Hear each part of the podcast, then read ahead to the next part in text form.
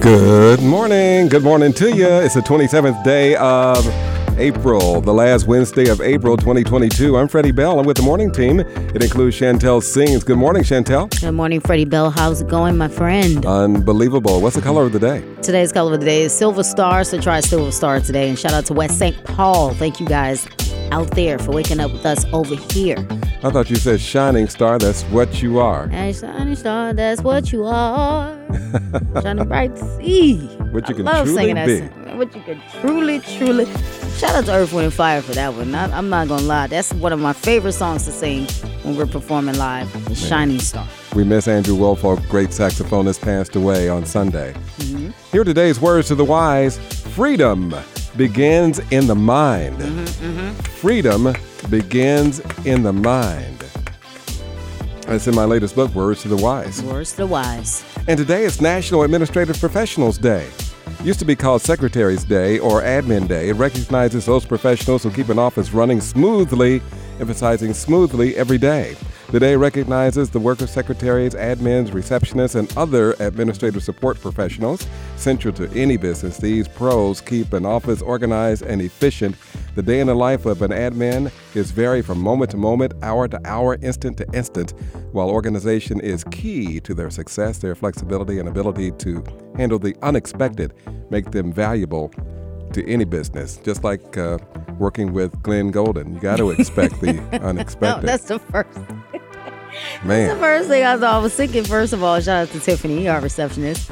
Shout out to Kelly, who's in our business office. But then you said unexpected, and that's when Glenn popped up. that's right. Okay, you can never ever say the word unexpected without thinking about Glenn Golden. Truly, truly, truly. Expect the unexpected. and he's right. The man is right. He's right. Today is also National Gummy Bear Day. Hey, Yeah, it's a Did bring memorable me- treat. did you bring me some gummy bears? I almost did. Why didn't you? You said you told me on Monday that Wednesday was gummy bear day, leading me to believe that you, my friend, were gonna bring me some gummy bears. So you overthought that. Oh wow. Yes, that's that.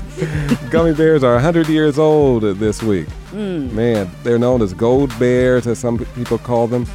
And uh, then you've got the Mike Tyson gummies with that, you know, CBD el- edibles and all the rest of it. Yeah, my uh oh no, no, not that. My sister, yeah. Whew.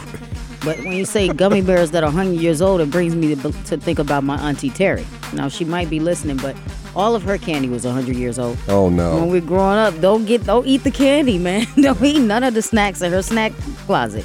The stuff would be stuck together.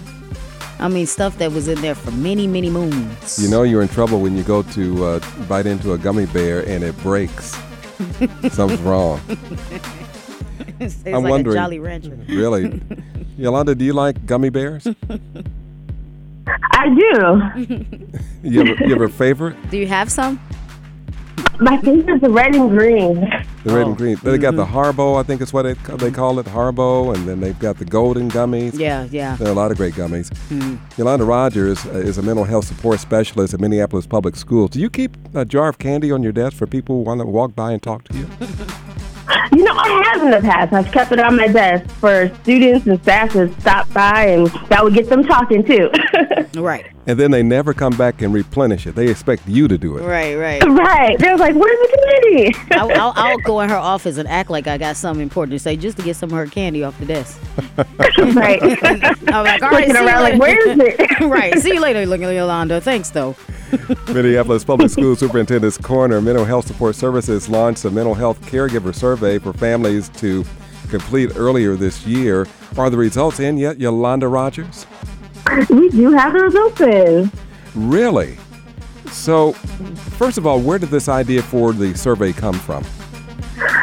Know, the came from we were um, getting a lot of requests from caregivers and staff and students just about mental health and about, you know, how, how can they support students, how can they support themselves, and kind of what our district could do to help. And so we were like, well, we're hearing it. We want to make sure that we're um, giving all the caregivers opportunity to share some feedback. So we wanted to launch a survey to, you know, just do just that and to get some feedback on what they're thinking about mental health and what they're wanting from us. So, what were the results? Uh, can you summarize the results of that survey, Yolanda? Sure. So we wanted to know about, you know, you know, what are they doing? What are they doing? What are they talking about in terms of mental health? And so we found that, you know, majority of the families they are talking about mental health at home. Um, they're talking about it, you know, through like check-ins and conversations with, you know, family members about, you know, sharing their feelings, um, and then, you know, talking about their community and what's going on, as well as, you know, um, seeking out some resources for mental health, whether it's through, you know, seeing a provider or um, having some um, medication for mental health. Mm-hmm. Um, so that, that that was important for us to, to learn that, you know, the conversation is being had at home. Um, and then we um, wanted to know about, you know, are they receiving mental health services um, through Minneapolis Public Schools, and how is that? How does that look? Um, and so most of the caregivers were saying, you know, the services that they're receiving are were mostly from our school-based therapists, um, our school social workers, and our school counselors. Mm-hmm. Um, and most of that support is um, has been through individual counseling. Mm. So, and we did want to. What was that? Oh no, go ahead. Okay. Um, and we did want to know, you know, for you know, for those families that are, you know, not tapping into that support, like what what's the barrier? Why? What's um, you know, getting in the way of that? Um, and most of the caregivers who responded mentioned that like time and the stigma mental health has been a barrier um, to, to receiving that service. Well, we're talking with Yolanda Rogers. She is a support specialist, a mental health support specialist at Minneapolis Public Schools.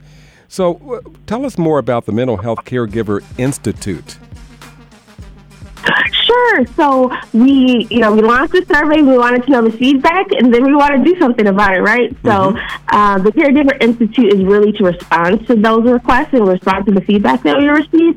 Um, and we want to have that opportunity to um, have caregivers come together to meet our team, to meet uh, with those that are providing mental health at um, the district, as well as to learn more about, you know, mental health, about like how to support their students, um, and how to access some resources and support for their students. Um, so it'll be a chance for caregivers to come together to break bread with us and uh, one another, um, and then to hopefully leave with some more information and some more um, tools to really um, connect their students and themselves to mental health support. So, can folks like Chantel and I attend this? You can. It is open to the community. Um, we do have a registration that's open uh, for those that are um, interested in attending, or you can just show up.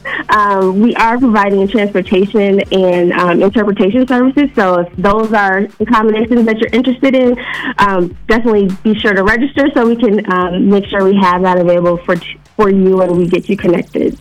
We were just talking about mental health off air before you uh, joined us this morning it's a real thing and people do you see more instances or more more people coming to you now uh, especially in the last couple of years Yolanda Rogers uh, with the onslaught onslaught I should say of the pandemic and also with civil unrest in our communities Almost definitely. And I'm hearing more of the conversation around mental health, and I'm seeing more people talk about it more openly and, and seek out help and be more open to, like, okay, can you connect me with someone or can you support? And so I'm definitely, you know, seeing that conversation be more of an open conversation versus, you know, there being as much stigma. It still exists, but I, am seeing um, it being um, decreased in the last year or so. Got it. How can we get more information from you about uh, not only the survey, but uh, enrolling in the Health Giver Caregiver Institute? Sure. You can learn more if you um, go to our homepage, um, our Minneapolis School homepage. Um, that's mpls.k12.mn.us. Um, also, we're on a different um, social media platforms, Facebook, um, Twitter. Um, there's information posted there and a link to our registration um, to learn more or to get connected with our team. All right. Yolanda Rogers, I can't thank you enough for being with us this morning and talking about an important issue impacting many people in our community. Thanks so much for sharing your time with us this morning. No problem. Thanks for having me. It's our pleasure. And share the gummies. I will. Share the comments. All right. 23 minutes past 7.